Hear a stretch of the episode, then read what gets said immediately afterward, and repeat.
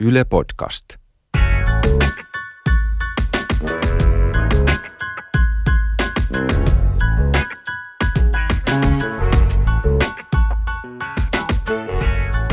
Heikelä ja Särre tässä viihteellä. Hei, olemme poikkeuksellisesti tänään selvinpäin. Niin, sähän on aina joutunut esittämään tämmöistä ammattilaista toimittajana, mutta mä oon saanut välillä olla ihan tämmöinen kunnon oksentaja. Tässä ei nyt kuitenkaan vielä. ei, mutta tiedätkö, että muuten niinku oleteta edes mitään, että pysyy virallisena tai muuta, vaan artisti saa olla vähän niin kuin, että hei, Se on totta. Versace. Puhutaan tänään kuninkaan tekijöistä ja siitä, miltä tuntuu olla sellainen taustatyyppi jonkun vaativan artistin käsipuolessa. Tämä viihdekenttä, missä mekin ollaan hommissa, on siinä mielessä todella hienoa, että se on puoliksi sellainen lastentarha. Persoonallisuuksia, joilla on toisinaan erikoisia vaateita, mutta yleisesti ottaen kaikki on tosi ulospäin suutautuneita ja sillä tavalla niin kuin avoimia ihmisille – Oikeastaan toi oli todella eksakti kuvaus siitä bisneksestä, missä me ollaan, varsinkin artistipuolella. Kun lastentarhassa puhutaan, että ihminen on vielä semmoinen ihmistaimi, jota pitää niinku Niin. kastella ja niiden pitää kaikkien kukkien kasvaa siihen omaan suuntaansa. Niin muissa ammateissa aletaan jossain kohtaa olettaa, että ollaankin aikuisia, ei tässä mitään taimia enää olla, vaan nyt niinku noudatetaan protokollaa. Vaaditaan tuloksia. Mutta artisti hommassa tämä taimihomma vaan jatkuu ja jatkuu helposti läpi elämän. Ja silloin se niiden, tämä kuninkaan tekijä tai taustahahmo, joka siellä koittaa kasvattaa niitä isompaan suosioon, niin se joutuu itse asiassa pelaamaan vähän tämän lastentarhamekaniikalla. Oho, Aika onpa, hyvä. onpa hyvin Särre sanottu. En ole koskaan miettinyt sitä tolleen, että niinku taimien kautta tai jotenkin, että ne on niin kehitysvaiheessa, mutta se on ihan totta. We are the children of the revolution. Revolution will not be televised. Ähm, Top 25 most Instagrammable revolution sites in the world. Mutta tuo lasten tarha vielä, jos siihen palataan, niin se on ihan totta. Ja ö, on huomannut sen, kun tuossa yksi kaveri, joka oli pitkään yhdessä sellaisessa tuotantoyhtiössä, että vaihtoi sitten työpaikkaa sellaiseen, missä on monta tuhatta, vähän tällaiseen niin enemmän laitoshenkiseen yritykseen. Niin se on mulle tuossa pari otteeseen tullut sanoa silleen niin kuin naama valkoisena, että, että ymmärrät sä niin kuin missä mä oon töissä, että täällä niin kuin ihmiset puhuu jostain pikkujouluista kaksi kuukautta etukäteen. Onko nämä on aivan tärähtäneitä täällä? kun sä oot tottunut siihen, että kaikki menee vähän sillä niin kuin, no sinne päin about rallaa, joo joo, tunnet se Joo. jonkun ja tehdään jotain juttuja. Kaikki vaan tietysti silleen niin kuin sellaista säätöä. Joo, säätäminen on hauska sana. Et mäkin joskus heikolla hetkellä ajattelen, että tarkoittaako säätäminen loppujen lopuksi sitä, että se on niinku vaikeimman kautta jonkun asian pyörittäminen. Että kannattaako siihen pyrkiä. Mutta ei se ole pelkästään sitä. Se on myös semmoista ihan makeet lifestylea. Todella. Mutta entäs sitten, kun tämä lastentarha riistäytyy käsistä, jos, jos meidän äh, huolta pidettävä kultapallero osoittautuukin vähän vaikeammaksi tyypiksi? Ah, no kyllähän jotkut on tosi vaikeita. Kyllähän toi niin kuin, siis varsinkin tuollaisella niin kuin maailmantähtiosastolla, niin kyllähän siellä on tosi erikoisia ihmiskohtaloita, missä just halutaan 10 minuuttia ennen keikkaa maalata lavalla taulu. Sitten siinä vaiheessa kesken keikkaa, kun se tyyppisesti se maalaussetti sitten tuodaan sinne lavalle, niin sitten otetaan niin kuin valtavat raivarit ja erotetaan kiertueen henkilökunta koska sinne tuotiin joku maalaussetti, minkä artisti oli juuri pyytänyt. Ja näin puhui Niko Kangas, joka oli aikanaan Full Steamillä A&R-päällikkönä ja nykyään sitten Music Finlandin vientipäällikkönä. Kuinka ollakaan suora leikkaus Miika Särmäkari. Sä oot ollut melkein tässä samassa täsmällisessä tehtävässä, samassa lafkassa. Kyllä, Music Finlandille terveisiä. Ihan mahtava työpaikka ja tärkeää hommaa vientityön olosuhteiden parantamiseksi. Nikolla on ollut aika hyvä ikkuna myös tuot Full Steamin ajoilta, koska Full Steam on aina ollut tosi kansainvälinen toimija jo silloin, kun Suomessa muut lafkat ei välttämättä niin kansainvälisiä hommia tehnyt, niin hän varmasti kyllä kaikenlaista on ehtinyt nähdä tuolla hallien käytävillä. Mutta minkälaista hommaa se niinku on, kun sä yrität työkses paimentaa? Nyt sitten tällaista artistia, joka saattaa olla, tai sitten ei ole niin herkkähipiäinen. No se on aika laaja ammattikäsite ylipäänsä. Alan ihmisethän itse vitsailee, että sun pitää osata niin kuin pohjauta kaikesta ainakin vähän. Oot psykologia, lääkäri ja räätäli ja mitä ikinä nyt asioita ihminen ylipäänsä elämässään niin kuin tarvii, niin sun pitää vähän osata kaikkea. Toinen ehkä se tyypillinen, että jos kysyt keneltä tahansa musa ihmiseltä, että kun ne yrittää selittää tyyppisesti niin kuin vaikka muut silleen, että mitä sä siis oikeasti teet. Ja kun sit sä sitä kerrot, mitä enemmän sä sitä kerrot, niin sitä vähemmän se siitä tajuu. Räätäli, jääkäri, kaikki muut mahdolliset tittelit siihen ja jotain siltä väliltä. Eiks niin? Ei ole ihan helppo duuni. Jos sä painat noin kaikki sun käyntikorttiin, niin No Niko on tässä kyllä ihan oikeassa, että jos ajatellaan vaikka tosi kotimaisia artisteja, niin mä koskaan lakkaa hämmästyttämästä se, että joku tuommoinen niin kuin lavoja pitkään kiertänyt kiintotähti, niin sillä saattaa olla oikeasti sille esimerkiksi, että sillä ei ole niin mitään suunnitelmaa, että huomenna on joku juttu, mutta sitten siihen ei ole vaan mietittynä mitään, että mitä mä laitan päälle, että mun pitäisi laittaa uutta päälle tai joku tällainen, että hei, nyt lähdet mun kaustokselle, mennään sinne ja sinne ja sinne. Ja sitten se tehdään vähän niin kuin kädestä suuhun siinä. Sehän on sellaista niin kuin todella lyhyellä sytytyslangalla pelaamista aika usein noiden artistien kanssa, että – se on, ja tämä on muuten yksi valttikortti, mitä mun mielestä just isommat rakenteelliset levyyhtiöt pystyy vielä tarjoamaan artisteille. Eli niin kuin strateginen ajattelu. Kun artisti tekee uuden biisin, niin se ajattelee, että no vitsi, kun mun pitäisi heti nyt saada tämä ulos, että kesän keikat ja bla bla bla. Mutta jos sulla on jengi ympärillä, niin ne pystyy ajattelemaan sun puolesta, että ei tota ihan easy, minkälainen se sun seuraava biisi on. Nämä kesän keikat on vähän ehkä mennyt jo, kun laittaa vasta syksyllä miettiä seuraavan vuoden kesää ja muuta, niin kyllä tommosella on valtavan tärkeä merkitys myöskin – artistille. Mutta eikö siinä se kuninkaan tekijä itse aika helposti sekoo siihen, että toinen saattaa tulla niin kuin todella lyhyellä katsontakannalla koko ajan niiden vaateidensa kanssa siihen tilanteeseen? Kyllä tuolla maailmalla liikkuu sellaisia vähän liikaa isojen starojen kanssa kiertäneitä tyyppejä, jotka on itsekin siitä vähän menneet jollain tavalla niin kuin hajalle. Jos joudut vaikeiden ihmisten kanssa toimimaan, niin, niin sit niiden kanssa pitää toimia silleen, kuten – vaikeiden ihmisten kanssa toimitaan. Eli käyttäydytään kohteliaasti ja kerrotaan faktat faktoina ja koitetaan vaan niin kuin tyydytellä, jos, jos menee sitten niin kuin vaikeaksi. Et psykologi on aika hyvä kuvaus. Se tanssi siinä, kun täytyy niin isolla luovuuden liekillä artistin edistää sitä omaa intohimoaan – että Kanye West hyppää jo musiikista arkkitehtuurin puolelle, mutta meidänhän pitää näitä kaupunkeja kehittää nimenomaan. niin siihen, siihen me tarvitaan sitä Kanye Westin hullua visionäärisyyttä, mutta me tarvitaan siihen myös se pingispalloseinä, joka tulee sanoa, että jos ensin kuitenkin nämä verkkarit, että ne mätsää paitaan ja sitten tonne ja muuta. Että se on, se on niinku aika jännä toi, toi dynamiikka. Ja hyvin voin kuvitella, että moni, joka on sitten mennyt tuommoisessa junassa mukana, niin sieltä voi tulla aika kolhittuna ulos.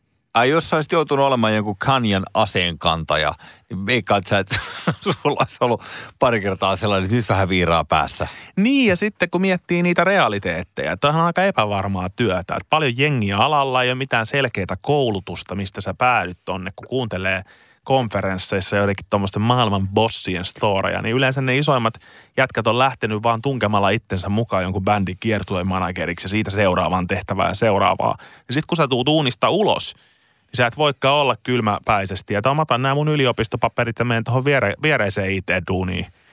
Niin. Jatkaa muraa. Että se ei olekaan niin selkeää, vaan se on enemmänkin niin kuin, että no, mitä mun suhteille äsken just tapahtui. Niitä suhteet pitää yrittää ylläpitää, ottaa pari kertaa sitä champagnea päälle ja ajatella, että no, ei tämä vielä sen arvosta, että tuhoon nämä suhteet. Ja sehän on aika kuormittavaa hommaa tanssia tuommoisessa ympärillä.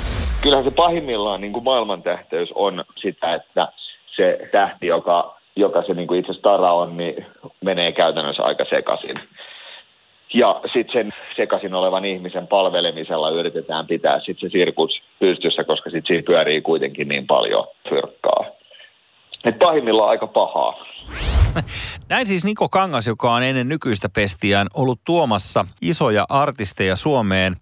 Tuli tässä mieleen, kun hän sanoi tässä näin, että, että se artisti menee aika sekaisin. Mutta entäs, jos se artisti on vaan niin sellainen evil bitch, joka ei mene sekaisin, vaan se on lähtökohtaisesti niin kuin ikävä luonne. Kun on katseella poraava noita, niin. mikä menee sun läpi koko sun loppuelämä.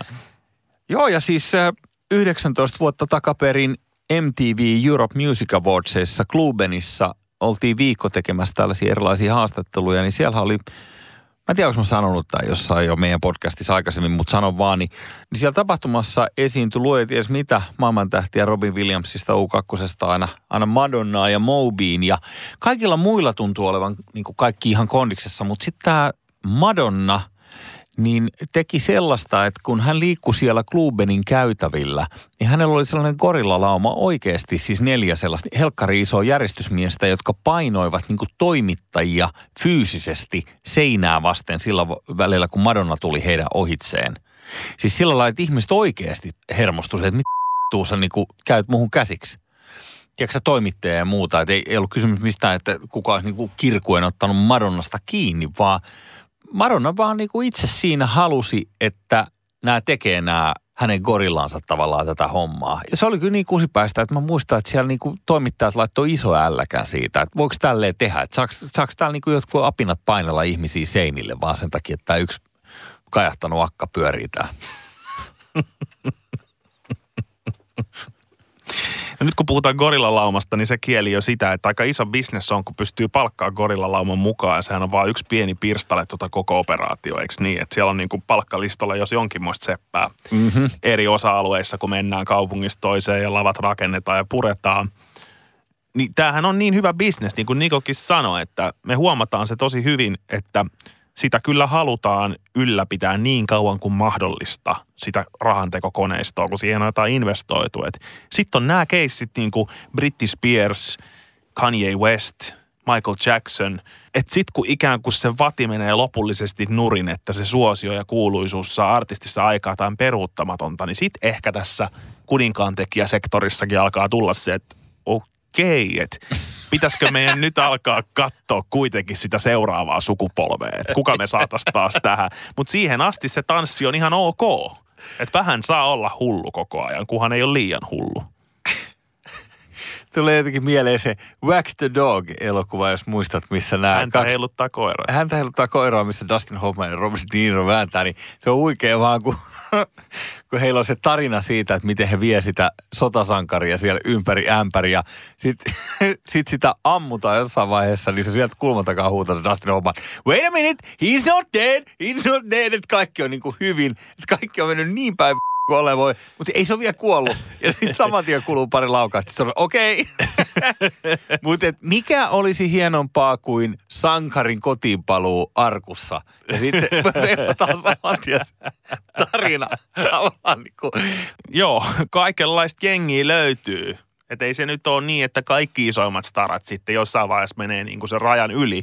Koska esimerkiksi Prince loppuun asti teki paitsi todella suosittua musaa – sitten dikkas kriitikot ja fanit ja jengi meni ihan sekaisin, kun Prince tuli mestoille. Ja hän teki myös ihan valtavan hienoja keikkoja. Teki niitä myös Suomessa ja yhtä oli järkkäämässä Niko Kangas.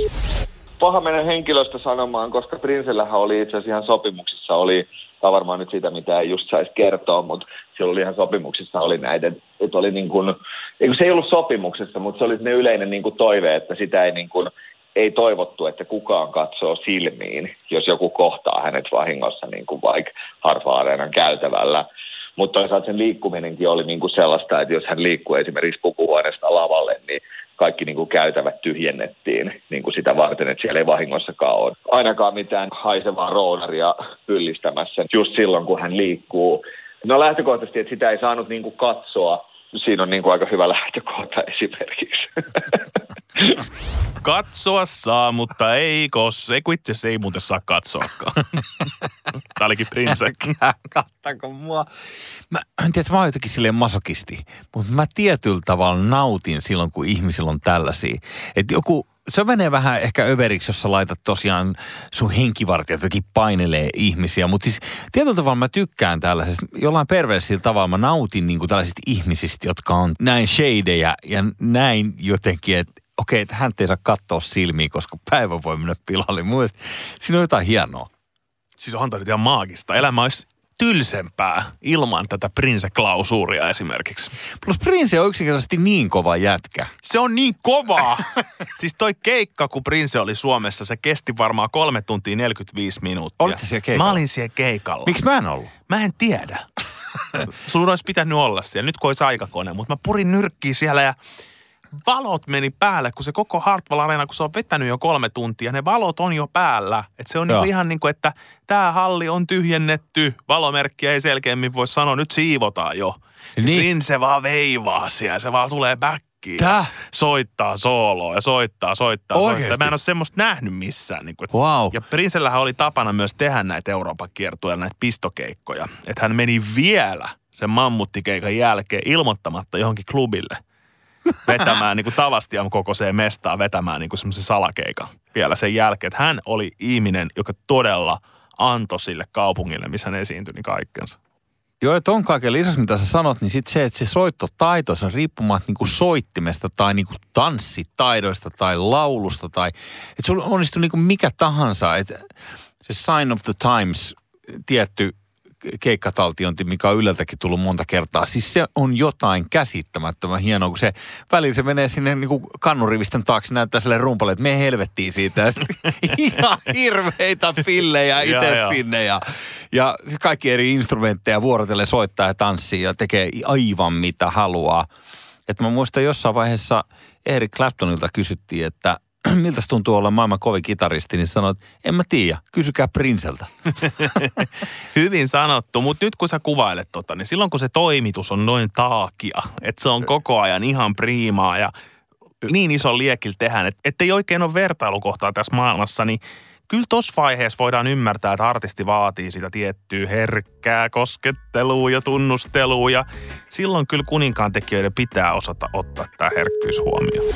Hän halusi aina keikan jälkeen katsoa juuri niin kuin soitetun keikan DVDltä yhdessä bändin ja teknikkohenkilökunnan kanssa. Legenda kertoi, että tässä tilaisuudessa sitä aina jaettiin vähän niin kuin plussia ja miinuksia ja jopa potkuja. Me saatiin tästä tieto niin kuin samana päivänä, että Backerille tarvittaisiin tällaiset niin kuin laadukas TV ja laadukas sound system, mistä tämän systeemin voi sitten kuunnella ja katsoa keikan jälkeen. Sitten me saatiin jostain, itse asiassa mennyt tyyliin Hifi-studioon tai tällaiseen yhteyteen, että tämmöinen homma, että Prince, ja sitten oli siellä ihan täpinöissään ja luovutti meille lainaan sellaiset valtavan kokoiset skobet, mitkä maksoi tyyppisesti niin kuin 25 000 euroa kappale. Ja ne oli semmoiset niin puolitoista metriä korkeat, tosi painavat, semmoiset valtavat skobet, ja sitten me ylpeästi sitten roudattiin ne Hartwall Areenalle ja näytettiin kiertojen managerille, että nyt on niin kuin parasta, mitä Suomesta löytyy. Et näistä se varmaan tykkää. Sitten tämä joku hahmo, joka tästä asiasta vastasi, tuli kuuntelemaan ja totesi, että soundaa helvetin hyvältä, mutta nämä on liian hyvät. Et mä en halua, että et se, se näkee näitä, koska se voi haluta ostaa nämä. Ja mä en halua, että me joudutaan roudaan näitä sit loppukiertua meidän mukana. Et voisitteko te hankkia vähän pienemmät, että jotkut vähän tavallisemmat. Ihan huikea, että sulla on joku, joku hemmo, joka ei vaan halua alkaa siirtää niitä ympäri Eurooppaa, niitä, niitä kaiuttimia. Ymmärrät sä, se liike, mistä nämä ikinä oli lainattu, nämä 25 000 euron kaapit, niin olisiko sun hunajaa, jos, jos Prince olisi vaan nähnyt ne, niin se olisi ostanut ne. Niin, tai jos saanut sitä mainoslauseen itselleen niin kuin käyttöön, että nämä on Prinsellekin liian hyvä. Mutta eikö, mut eikö se ole täydellinen niin kuin esimerkki ammattimaisesta kuninkaan tekijästä, kun puhuttiin tuosta herkkyydestä, niin osaa näppituntumat sanoa suoraan, että okei, nyt menee liian hyvin. Pari Joo. askel taaksepäin. Pienemmät skobet tulee tästä mieleen, kun on joskus päässyt käymään tuolla New Yorkissa Rolling Stone-lehden toimituksessa. Ja Rolling Oikeesti? Stone, Wow, kyllä, ja Rolling wow. Stone musalehteen kuvitti aikoinaan Ralph Steadman, joka oli tämän Hunter S. Thompsonin aisapari. Pelkoa inhoa Las Vegasissa Johnny Depp erikois- näyttelee. Ja, Erikoistori. ja nämä tämmöiset LSD-henkiset kuvitukset on nimenomaan tätä Ralph Steadmanin käsialaa, tämä kuvitustyyli. Niin Ralph Steadman oli kuvittajana kuulemma semmoinen, että kun tuli joku muistotilaisuus tai muu, jo- joku vuosipäivä, niin kun hänelle soitti niin kuin väärään kellonaikaan, joskus vaikka aamupäivällä, niin hän saattoi sanoa vaikka, että mitä helvettiä te soitatte mulle, että hän ei tee mistään hinnasta. Ja jos se hinta jokin olisikin, niin se on sadoissa tuhansissa, mitä tämmöinen teemakuvitus maksaa. Ja sitten kun hänelle soitti esimerkiksi perjantai-lauantai-iltana, milloin meininki oli Stedmanin elämässä aika hyvä, niin hän saattoi riemastuen vastata samaan kysymykseen, let's do it. Tämä ei ole rahahomma, vaan mä teen tämän ilmaiseksi. Niin mun mielestä tämä oli mahtava tarina kanssa kuvaa tämmöistä tietynlaista luovien ihmisten managerointia. Joo.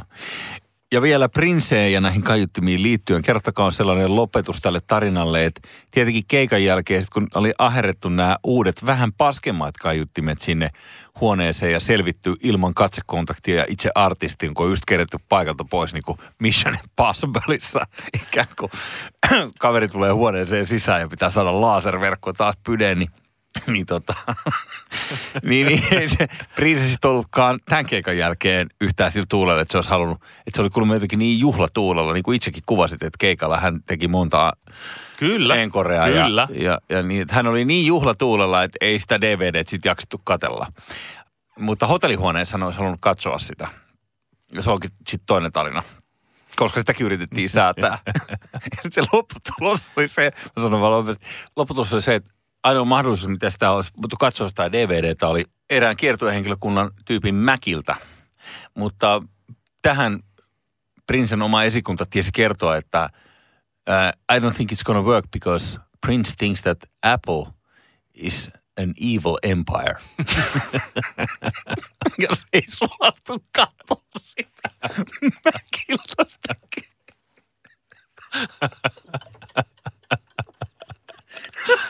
Siis kyllä elämä on viihdyttävää myös noin, kun siihen on mahdollisuus tehdä. Niin jotain rajojahan pitää tehdä. Et mä välillä mietin, kun elää tämmöistä lapsiperhearkea, niin ne rajat tulee jotenkin sieltä elämästä. Mutta sitten moni, joka elää vaikka erilaisissa elämäntilanteissa, niin niiden täytyy niitä rajoja hakea jonkun muun ruokavalion tai jonkun kautta.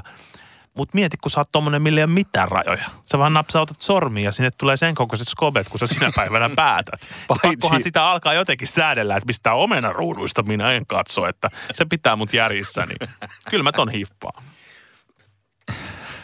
Ja nyt jos palataan vielä tähän kuninkaan tekijään itseensä, niin mitä sä kiteyttäisit Särresen? Se on intohimo bisnestä. Taiteilija elämä on ihan hullu, mutta on toikin niin kuin intohimo bisnestä. Että sun pitää oikeasti tykätä olla siellä sykkimässä niitä kaiken näköisiä juttuja ja fiiliksiä ja sitten niin olla kasvattamasta suosioa ja pelaa sen koko kuuluisuusmaailman kanssa ja kaikkea ja saada siitä itse kiksit. Että hei mä tein tämän. Mm. Mä olin puhaltaa tätä kuplaa ja mä olin hyvä siinä. Mä pystyin auttaa tätä tyyppiä sen tiellä. Ja samaan aikaan jotenkin mun mielestä siitä pitää vähän niin kuin huvittua, mutta sitten olla tosissaan yhtä aikaa. Että sä pidät sitä, että joo joo okei, no tää on nyt näitä sen sekoiluja ja ha ha ha ha. Mutta sitten kuitenkin ottaa ne niin, kuin niin tosissaan, että sä kuitenkin sitten suoritat ne. Mutta pakko sulla joku venttiili olla päässä, muuten lähtee järki, jos sä otat niin kuin hirveän kirjaimellisesti nämä kaikki Niin, että nämä eksentriset asiat on pääomaa sulle. Nyt sulla tulee sellainen olo, että jees, nyt keulii.